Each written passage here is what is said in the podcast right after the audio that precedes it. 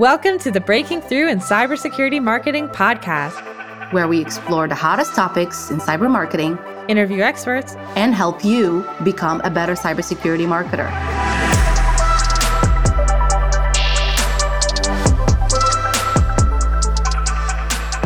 Hello, and welcome to another episode of Breaking Through in Cybersecurity Marketing.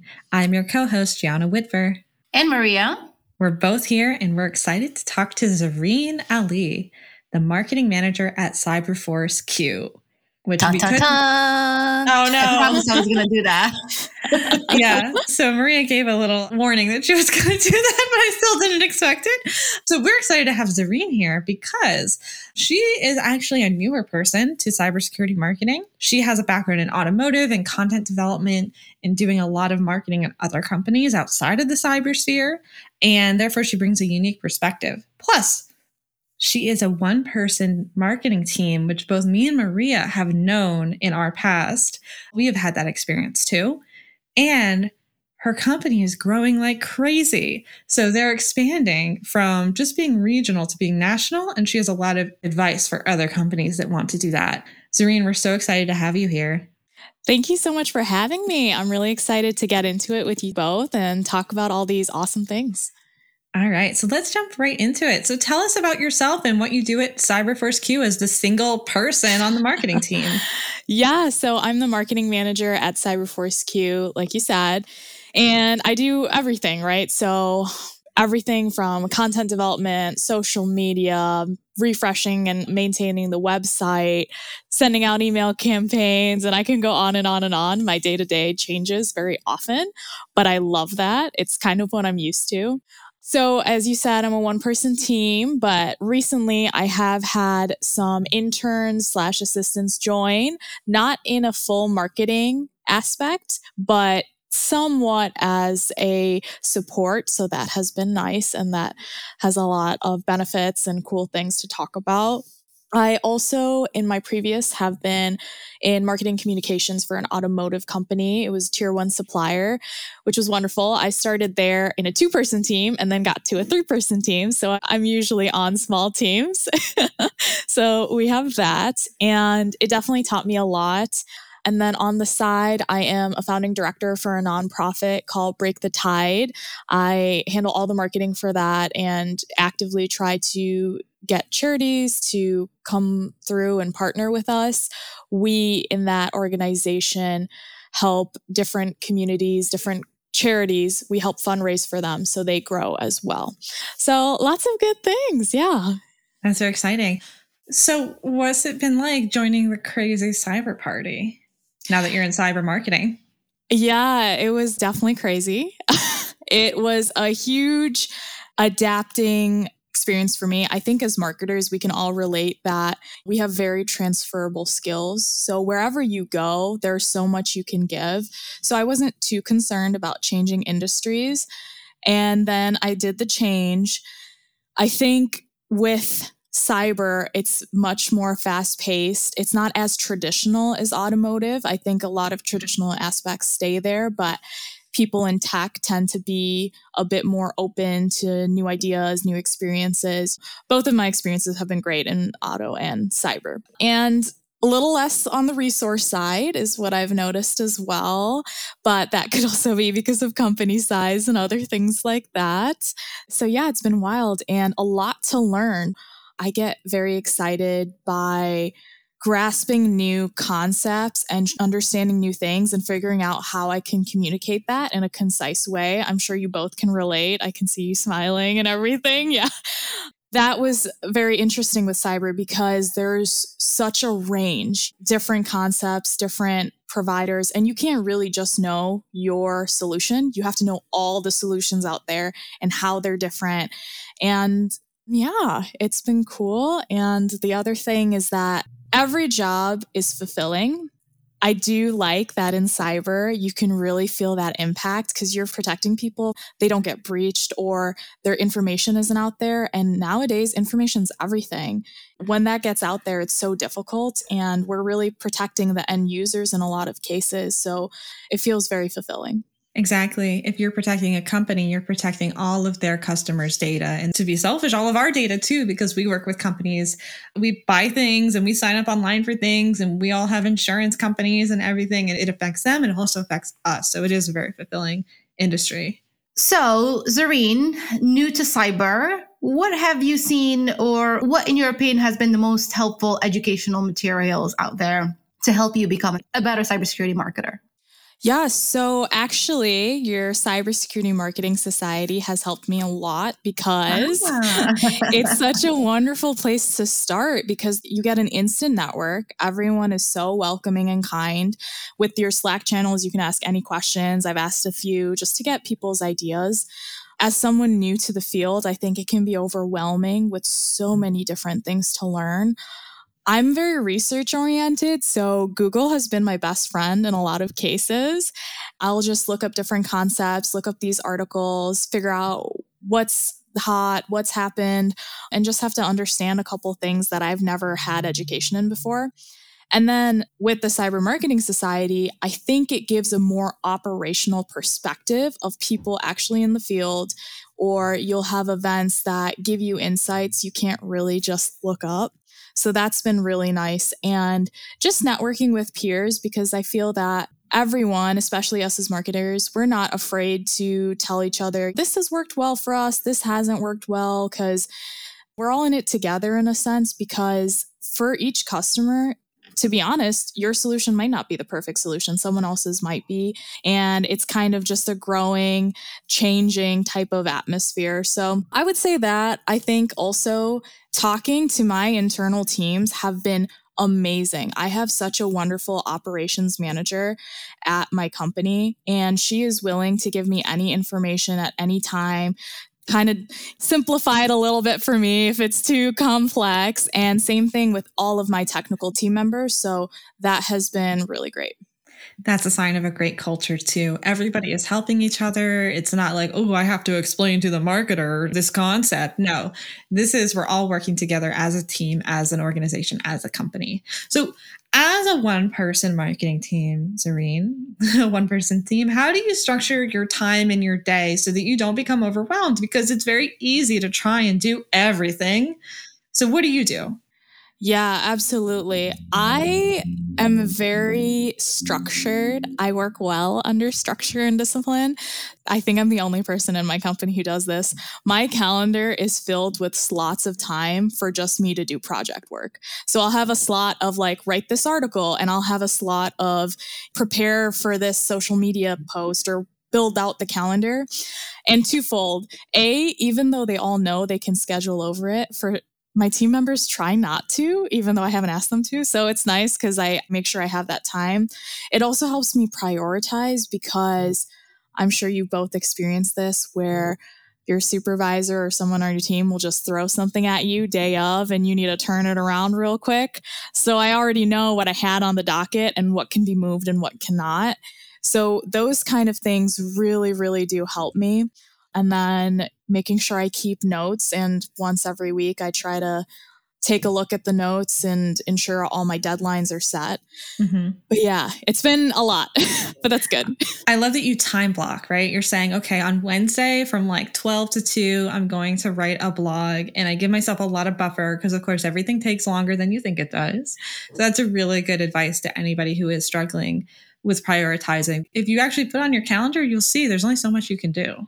So mm-hmm. you you'll be forced to prioritize. So before we go into the growth of Cyberforce Q and the marketing strategy, one more question about you and about your experience being newer to cyber. How are you integrating like what you've learned in your previous roles into this one? Yeah. So, something that's really cool about automotive is you really have to market to several different types of audiences. So, I was in communications and marketing, so I handled a lot of the internal marketing activities and external. When you're looking at internal, you obviously have your corporate level, but so much of our work and our messaging is going to the plant workers. So people who don't necessarily have the same education levels or same time or want to read huge articles and things like that, and their interests vary as well.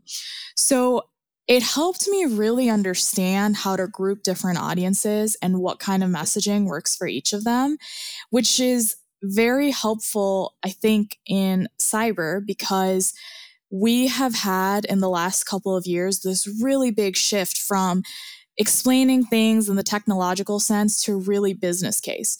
Now just CISOs aren't concerned about cybersecurity. Your CEOs are, your CFOs are, your CTOs are. So everyone has started to realize, or a lot of people, I mean, we're still at work, so we're trying to get more people to understand, but a lot of people have started to understand that this can impact my business from a financial aspect, a reputational aspect, and it helps because what I say to a CISO is not the same thing I want to say to a CEO. And it really creating those personas and who wants to receive what is such an integral part to making that targeted messaging. So that has been really nice. And then in automotive, kind of what I said, it's very traditional, it's very documented, and compliance is super important, which it is in cyber as well. But the documentation aspect, when I came to my role, there wasn't as much. So figuring out in marketing how to document all the training, all the workflows, and different things of that nature so that people in the future, in my role or in roles related to me, will have something to work off of because I was kind of thrown into it, which is fine. And I still loved it. It's good to have that. I love that you have this mindset because you really do need to have this kind of mindset to be a one woman magic show in a cybersecurity startup or company. I love that you're not afraid to be thrown into the gauntlet and you fight your way through it and, and figure it out and get it organized. Really, I think that's like the best thing. And now we'd like to take a moment to thank our sponsors and producers, Hacker Valley Media. Chris Cochran and Ron Eddings run an amazing studio here, which produces not only the Breaking Through in Cybersecurity Marketing podcast, but a bunch of other shows that you're going to want to listen to as well. So, all these shows plus more, and then on top of that, probably even more coming soon, are available to look at, listen to, and sponsor at hackervalley.com. Make sure you go over there and say, hey, Gianna and Maria said I should come check out your website, listen to your shows, and uh, sponsor a podcast or two.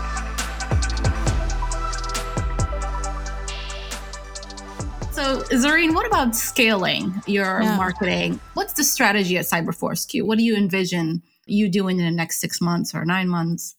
Yeah. So when I started here, we didn't have a marketing strategy. So that was really big for me to kind of get my feet wet, understand the ecosphere and our environment, and then make a marketing strategy. So we've made one very recently the first part of that for anyone who's starting off in like a similar situation, I think was understanding what was already implemented. And I did a bunch of client interviews, which turned out amazing because I got to see what really draws people in and makes them loyal to our organization and where we could possibly do more work. Then for the marketing strategy, I kind of talk to the extended team, so the sales team, something I'll talk about is how we're really trying to integrate sales and marketing. And that's our big push for this next six months to a year, which I'm lucky. All my sales team members are wonderful and very collaborative. so that's good. And they gave me some input on what they would like to see and kind of tabulated all those responses. I also reached out to our operations manager to get that technical side because I think with marketing, feel like we can all relate to this is that the brand touches every single department, every single piece of your organization because how I interact with clients, how the sales team members interact with clients, how our technical team members interact, they all need to have some strain of our brand and our vision in it and a consistent messaging across the board. So I definitely wanted them to feel involved, and they were involved in what we plan to do. So, in this year for the strategy, we've really started to clean up our data in our CRM. I think it's so important. And I keep on getting this encouragement that that's the way to go of making sure your data is up to date, it's correct, and it's as targeted as you can get it to be. So going from people's interests or their backgrounds to what their company is going through. That's something we're lacking right now. And we're trying to build that out so our segmentation improves a lot more. We're also playing around with email campaigns. We've done it in the past, but we're trying out new techniques. And I've learned don't be afraid to try something new, but also learn from it if you make a mistake. So it's been trial and error, but nothing too crazy, nothing too bad, which is good. But we're learning. We're learning how to improve. So that's been big. And really amping up speaking opportunities have been awesome. So we're leveraging our partnerships. We have several partnerships with hospital associations, for example. And we're leveraging those in order to help build that footprint and help build out where we want to be, what we want to do. So we're getting speaking opportunities in that way and building up these partnerships that are mutually beneficial. So I know I packed a lot into that, but that's kind of what we're working on right now.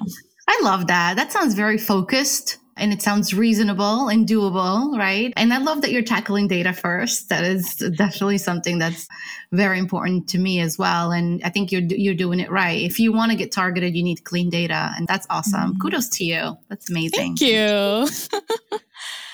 so, Zereen, you just said that you have to try things right? Email, you're tr- experimenting with email marketing. Going national means trying things that you haven't tried before. What are some things that have worked and what are some things that haven't worked for you so far?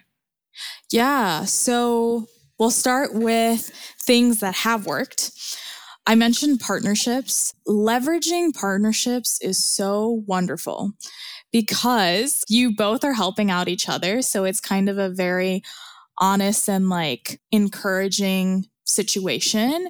Mm-hmm. And we've been in situations where our partners will bring us wonderful opportunities and we'll do the same for them and also help them with giving cybersecurity advice. Brain fart, there we go. So that's been wonderful and it's really helped, especially when you're breaking into new markets, because when you're going national, it is difficult since no one's ever heard your name. So no one's heard your name. There's no trust, right? We've seen it tons of times. If you're a vendor out there and I mean, we even have vendors reaching out to us. If you've never heard their name, it's kind of like, bye, I can't deal with this right now. So, the wonderful thing about going to these different regions and making those strong partnerships is they already have some name value and they trust you because all of our relationships we build it on trust and we do that with our clients too of making sure we're being honest making sure it makes sense to partner and then they'll make those connections for you. So it's a lot more of a warmer lead, a warm connection. As I mentioned before, we've done that with hospital associations, which have been really nice to get into that space. And they're tougher, I think, sometimes because healthcare organizations don't have their information out there as much as like a school or government. And they have a huge need for cybersecurity, but you have to go to where your clients are versus, hey, here's my product, kind of the networking aspect. So that's worked out very well. Speaking opportunities have worked out very well. We are really trying to position ourselves as that subject matter expert. I think that's the most important thing is giving valuable information and content that people can use and trust. So off the bat, we're starting to never say, hey, can we talk about sales and our product? We're just trying to, hey, here's some information. This is some stuff about cyber you might not have known. Here's a case study, and that's about it. We just leave it at that. If they engage with it really heavily, we'll reach out again and work on it that way. Well, it hasn't worked. We found that going to events and just having a booth for us doesn't make a whole lot of sense because we're resource strapped sometimes. And especially when you're growing nationally in so many different levels, you can't give as much as you would be able to in your own region because all of that expenditure is now being spread across nationally between five different or four different regions. So we have done the booth and it's hard for us to make a splash because everyone else has bigger displays and things like that. So we've pulled back from just doing exhibiting. Other things that haven't worked is the try everything methodology. When I first came here, it was so ad hoc. It was very much like, let's try this and let's try this because there's too many cooks in the kitchen. And you need to really focus and structure so you can try things out correctly. If you're going to do email campaign, it's so important to try A B testing and do all the right things to see, oh, this is our good strategy for right now. This makes sense. So we tried to do several things at once. We didn't have any outcome versus now we have three or four things, which is turning out better. I love that. Taking the time to really test email campaigns is just so refreshing because I think a lot of times we're excited about an email program, we launch it and set it and forget it. And you look at it six months later, it turns out it really hasn't been doing much. so that's awesome that you're doing that. Yeah, thanks. So why don't we shift a little bit and ask you about what it's been like the last i guess maybe just you've only been in cyber for one year of the pandemic not both years. You joined Cyberforce Q during yes. the pandemic. So tell us a little bit about that experience. Yeah i think tech in cyber is very ahead of the game where they're just like yeah you can work from home that's fine uh, not a big deal. So we've had hybrid for the longest time and we kind of all make our schedule but we try to be in the office on similar days and times for collaboration which is nice. The pandemic was hard i think for marketers specifically because marketing a lot of organizations kind of take that as the lowest priority sometimes. And so i went through a huge change making the decision to go from automotive to cyber, which was very difficult to make because I've been blessed throughout my career to have amazing mentors, amazing teams. Hopefully that never changes. So making the decision was hard. But I think with COVID, it is kind of a new era. We're never going back to normal. It's always the new normal. So it felt like a good time to do a shift and look at what's out there and see what makes the most sense for me. And I'm the type of person who continuously wants to learn. If I'm not growing somewhere, to me, it, it becomes unfulfilling. So it was good. And I mean, it's been very welcoming, very welcoming community. So, Zereen, we're now going to go into the game section of our podcast. At the end of every podcast, we ask our guests what they would be doing. Actually, sometimes we ask and sometimes we play this game.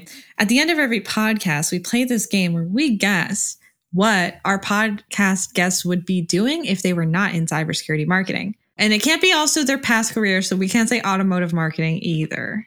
So, hmm, this is a tough one. What would Zereen be doing? Well, and she also has a nonprofit. So we can't say that because I would actually kind of default to that too, I think for you. I was just gonna cheat and do that, but you messed that up. Taken off the board. I actually have two in my head that it's so oh. funny you bring this up because I've talked about like in another life I would. So of the two, I would accept either. I think you'd be a writer. I think that you'd is, be like an author. Okay. okay. okay, Maria, your turn. Would you be some kind of teacher like I'm seeing what you're doing with your nonprofit. And I'm thinking you could be like a traveling teacher around the world. I don't know, spending a few weeks at a refugee camp and teaching kids something and then moving on to the next. I don't know. Oh, maybe it's too specific. I, I know. I love both those answers.